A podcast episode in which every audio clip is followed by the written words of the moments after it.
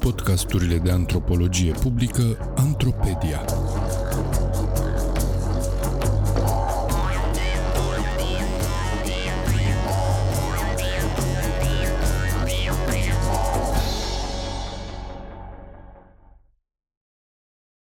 Alcuie palmaresul, vazi obiecte și lupte pentru valoare. Un text scris de Răzvan Papasima pentru Sfertul Academic, citit de actorul Daniel Popa.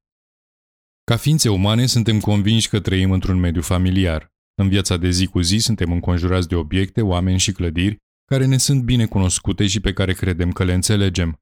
Ce s-ar întâmpla însă dacă într-o dimineață ne-am regăsit într-o lume în care n-am mai recunoaște nimic? Dacă am aflat că, fără a le acorda puteri mistice, obiectele pot acționa la fel ca și oamenii. Una dintre teoriile de acest tip din antropologie vine pe filiera franceză Michel Caillon Bruno Latour și a studiilor din știință și tehnologie. Latour afirmă că nu putem studia relațiile sociale făcând abstracție de obiecte, adică de non-umani, fiindcă în societățile noastre există mii de astfel de locotenenți cărora le-am delegat diverse competențe. Suntem în ceață pentru că modernitatea, înțeleasă aici ca un mod de clasificare, a refuzat sistematic să ia în considerare obiectele, fiindcă este dominată de dualismul subiect-obiect. Dar, spune Latour, a ignora faptul că moralitatea, meșteșugul, cunoașterea sau sociabilitatea nu sunt doar proprietățile oamenilor, ci ale oamenilor acompaniați de un întreg alai de obiecte, înseamnă a studia relațiile sociale în societăți complexe, precum cele ale babuinilor, dar nu în societățile umane.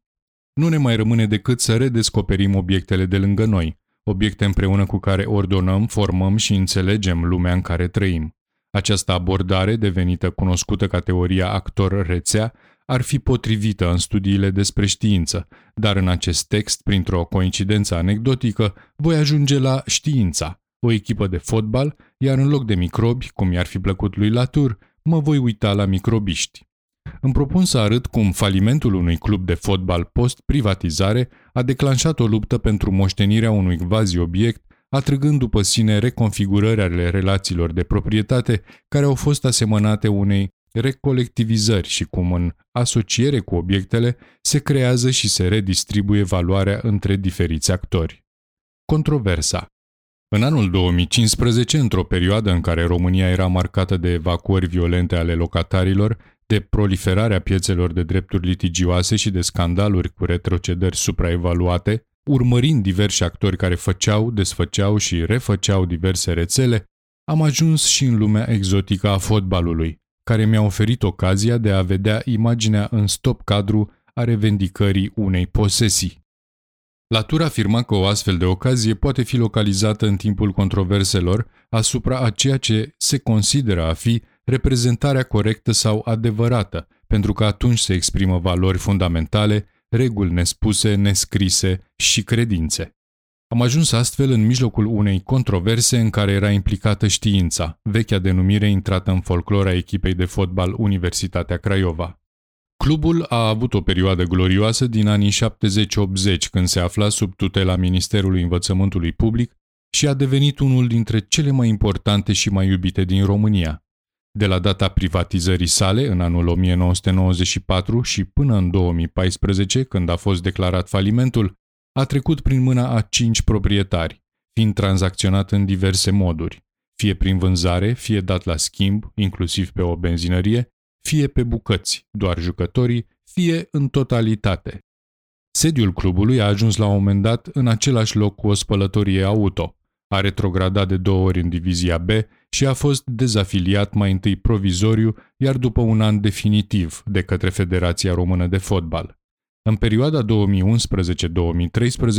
orașul Craiova a rămas fără echipă de fotbal. Doi ani mai târziu, au avut loc mai multe tatonări prin care s-a încercat resuscitarea echipei. Juriști, profesori universitari, autorități publice, arhitecți, o parte dintre suporteri, foști antrenori și fotbaliști au demarat negocieri pentru înființarea unui nou club care să continue tradiția fotbalistică a științei, încurajați și de faptul că federația oferise în dar un loc în Liga a doua. Nu e normal ca o comunitate să aibă de suferit. Era justificarea pentru ceea ce presa a numit favorul făcut de Federația Română de Fotbal. Un an mai târziu, proprietarii clubului eliminat din competiție și aflat în procedură de faliment au decis la rândul lor, împreună cu o parte dintre suporteri, revenirea în fotbal. Astfel, după doi ani de pauză și negocieri, în anul 2013 Craiova avea nu una, ci două echipe în Liga a doua. Team 1, clubul nou înființat în urma mobilizărilor, și Team 0, clubul dezafiliat, aflat în procedură de faliment, căruia i s-a permis reînscrierea în competiție. Prima echipă a promovat în Liga 1 în acel sezon, iar ultima a părăsit competiția la jumătatea campionatului, dar nu înainte de a disputa un meci contra echipei noi, fapt care a condus la dezbinarea suporterilor și antagonizarea acestora, apoi a falimentat și s-a desființat. Cu toate acestea, fostul proprietar a reînființat un alt club, Team 2, și a anunțat că și acesta este continuatorul istoric al științei. Împărțind denumiri identice cu clubul mamă, numele dat de suporteri echipei de dinaintea privatizării, aceleași culori, aceleași embleme și aceiași suporteri, cele două cluburi și susținătorii acestora au început o luptă totală pentru revendicarea unei moșteniri care consta în cupe, trofee, liste cu victorii și poziții în clasament obținute de către jucătorii vechiului club, mai ales în epoca de glorie a anilor 70-80. Înrolarea și mobilizarea În perioada în care nu au avut echipă de fotbal, discursurile suporterilor abundau cu referiri la trecutul glorios al clubului. Temele nostalgice erau pigmentate cu metafore dramatice despre pierderea identității, spaime, frici și sentimente de neputință și revoltă. N-ar fi nicio exagerare dacă am spune că în perioada în care nu mai exista echipa de fotbal, o adevărată criză existențială colectivă începuse să prindă contur, pentru că aceasta era parte din viața cotidiană a multora dintre locuitorii orașului. Un suporter ilustrează perfect acest tip de atașament. Eu am fost cu taică mi prima oară la meci când aveam șapte ani. M-a luat pe stadion. Aveam de gând să merg și eu cu cel mic, pentru că așa facem noi, din tată în fiu, dar unde să-l duc? Că n-aveam unde. N-aveam cum să-l fac suporter, spunea Andrei. Suporter ești făcut prin acest dus la stadion de către tată, care funcționează ca un ritual de inițiere, prin care se transferă o legătură care trebuie performată continuu prin prezența în tribune și prin susținerea echipei, în moduri prescrise și înscrise în infrastructura materială a stadionului. Pentru mulți dintre aceștia, lipsa clubului era echivalentă și cu o dislocare a unei relații de rudenie, în care acesta avea un rol activ dublu. Pe de o parte, era un fragment dintr-o avere care se transmitea pe linie paternă, un renume împărtășit ca o moștenire de familie, ce făcea legătura între mai multe generații de suporteri, iar pe de altă parte, acționa ca generator de atașamente și legături de prietenie pe viață, care în unele cazuri se concretizau în rudenii prin alianță sau nășii. În alte cazuri, suporterii invocau, printre altele, faptul că apăruse în oraș pericolul ca tinerii, adică cei care nu au prins perioada de glorie a vechii echipe, să susțină cluburi din alte localități sau chiar rivale istorice. Aveam nevoie de echipă, începuseră să apare copii din ăștia de 10-12 ani cu tricouri cu alte echipe. Cei care n-au văzut lucrurile astea nu știu ce ne aștepta. Îmi spunea un alt suporter. Aceste frici arătau cât de important era clubul pentru mulți dintre aceștia sau cum aceste forme de atașament pot fi asemănate celor religioase, fondate pe distinții de tipul pur și impur. De altfel, referirile la fotbal ca la o religie sunt des întâlnite mai ales în media sportivă, iar suporterii preiau aceste paralele împărțind cu generozitate jucătorilor din teren calități supranaturale, uneori numindu-i zei sau Dumnezei. La Craiova nu e ca în alte orașe. Aici când vezi pe cineva cu tricou alte echipe nebunești, o blasfemie, îmi spunea un alt suporter. Temerile și presiunile suporterilor au condus la intensificarea negocierilor pentru renașterea echipei. Întâlnirile se desfășurau în mai multe planuri, atât între suporteri, cât și între suporteri, fostele glorii și autorități. După ce s-a ajuns la un acord și interesele tuturor participanților în rețea s-au aliniat, s-a luat decizia constituirii unui club nou, iar ca formă de proprietate s-a ales un aranjament în care drepturi din componența dreptului de proprietate, precum dreptul de uz sau uzufruct, erau distribuite între mai mulți actori.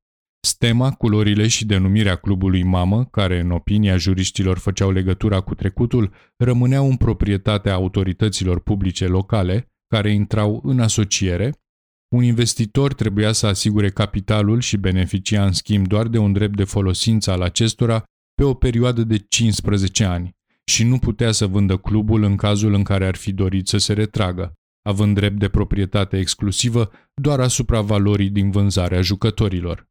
În limbaj juridic, noua structură a proprietății era o asigurare contra evicțiunii, adică posesia clubului nu se mai putea pierde prin înstrăinare, ci numai jucătorii. În cuvintele unui suporter, clubul are devenit al nostru.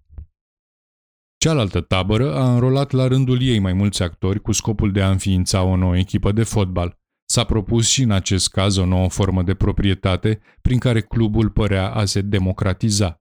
Drepturile de proprietate erau distribuite pe cote părți între finanțator, o asociație a suporterilor și alte persoane interesate. La înființarea noului club, printr-un comunicat oficial, conducerea Team 2 anunța direct faptul că noua entitate continuă activitatea celei desființate și astfel se reface legătura cu clubul mamă. Se anunță de asemenea faptul că s-a asigurat brandul, mai multe steme fiind înregistrate la OSIM și că au fost demarate mai multe procese contra clubului Team 1 pentru utilizarea ilegală a denumirii clubului. Revendicarea pentru Team 1 și Team 2, dovedirea succesului din clubul mamă a demarat cu asocierea și mobilizarea unor actori eterogeni, suporteri, juriști, stadionul, profesori universitari, foști jucători ai clubului numiți foste glorii, arhitecți, jurnaliști, drepturi de proprietate intelectuală, date din arhive, embleme, denumiri, ziduri ale orașului și diverse tehnologii IT care facilitau transmiterea mesajelor oficiale. Pentru ambele cluburi, revendicarea palmaresului a devenit un proiect tehnic. Lupta discursivă dintre cele două tabere a pornit din poziții inegale. Suporterii Team 1 nu reprezentau în acel moment în niciun caz majoritatea, ci erau mai degrabă un soi de dizidenți, în timp ce reprezentanții Team 2 beneficiau și de un sprijin mai mare din partea fanilor și de ajutorul presei. Urmele luptei dintre cele două grupări se mai pot vedea încă scrise pe zidurile orașului, care au devenit veritabil purtători de cuvânt. În timp ce Team 1 a ales un discurs colectivist, renaștem împreună, echipa a redevenit a orașului, Team 2 s-a axat pe un discurs bazat pe respectarea proprietății private și anticomunism, asociind echipa nou înființată și desele referiri la comunitate cu un atac la adresa proprietății private. Este elocvent în acest sens una din intervențiile în media ale finanțatorului Team 2, care echivala cu proprietatea sa privată nu doar clubul și istoria, ci chiar și suporterii. Mi-au luat totul. Mi-a luat publicul, s-au folosit de istorie pentru a ne lua fanii. Aceeași istorie se revendica de ambele tabere performativ prin mesaje ale suporterilor prezenți la meciuri, la fel și palmaresul, prin înscrierea acelorași performanțe pe site-urile clubului. Dar ce este palmaresul? Pentru suporteri, palmaresul are mai multe semnificații. Unii afirmă că este stema și numele clubului, alții spun că acesta reprezintă victoriile și că ele aparțin celor care le-au obținut și prin urmare nu se poate tranzacționa, fiindcă asta ar însemna că oricine ar putea cumpăra realizările profesionale ale altcuiva. Ăla e istoria și toată tradiția echipei pentru care au muncit și s-au jertfit fotbaliștii din moși strămoși să-l scoți la vânzare sau să-l confiși cu japca în baza unor legi absurde e ceva strigător la cer, scria un suporter pe un forum de discuții special dedicat problemei palmaresului. Alții erau de părere că palmaresul face parte din marcă și, prin urmare, cine are denumirea, stema și culorile, are automat și palmaresul. Nici jurnaliștii cu care am stat de vorbă nu au fost mai exacti. Unii au fost de acord cu suporterii, face parte din marcă, Alții afirmau că nu există și că este o invenție. Nici juriștii nu au adus mai multă lumină. Hotărârile instanțelor au pendulat între decizii marcante de ambiguitate, din care se evidenția dificultatea de a stabili un posesor. Există însă unanimitate în ceea ce privește faptul că palmaresul este depozitarul valorii clubului. El dă în același timp valoare și prestigiu suporterilor atașați de acesta, într-o lume în care onoarea este mult mai mult decât un simplu cuvânt. Intrat în limba română pe filieră franceză, cuvântul palmares desemnează o listă cu succese. El este un quasi-obiect, cum spune Latour pe urmele lui Michel Sere, un asamblaj material și imaterial, uman și non-uman, din care fac parte cupele și trofeele, înscrisurile cu victoriile, statistici, recompense, marca, denumirea, fostele glorii și suporterii. Poate fi transferat sau tranzacționat un astfel de obiect, se poate printr-o quasi moștenire, precum în cazul suporterilor, dar caracteristicile sale indică mai degrabă spre ceea ce Annette Weiner ar numi posesiuni inalienabile. Din cele arătate se observă că palmaresul nu este un subiect al schimburilor mundane, el circulă rar și doar în sfere restrânse ca moștenire de familie. Este considerat un depozitar al cunoașterii, prin faptul că încorporează informații despre istoria clubului. Necesită cunoașteri speciale pentru a fi produs, ca de exemplu abilitățile fotbaliștilor care au înregistrat victorii. Producția sa este de obicei puternic masculinizată, prin fotbaliști și suporteri ca actori colectiv.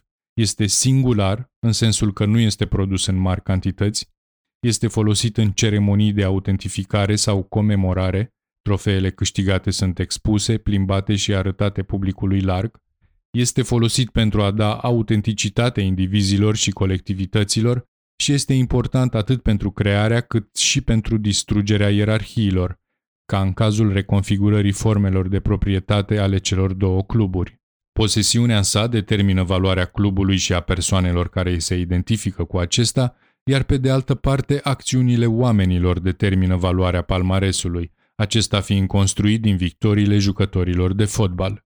În același timp, palmaresul reconfigurează modurile de administrare ale proprietății noilor cluburi, opunând o formă de proprietate hibridă și colaborativă, asemănătoare cu ceea ce Verdery numește fuzzy property, uneia private, individuale și exclusive. Faptul că dizidenții au devenit azi majoritari arată că o structurare neclară a drepturilor de proprietate poate fi și o modalitate de a conserva o resursă comună.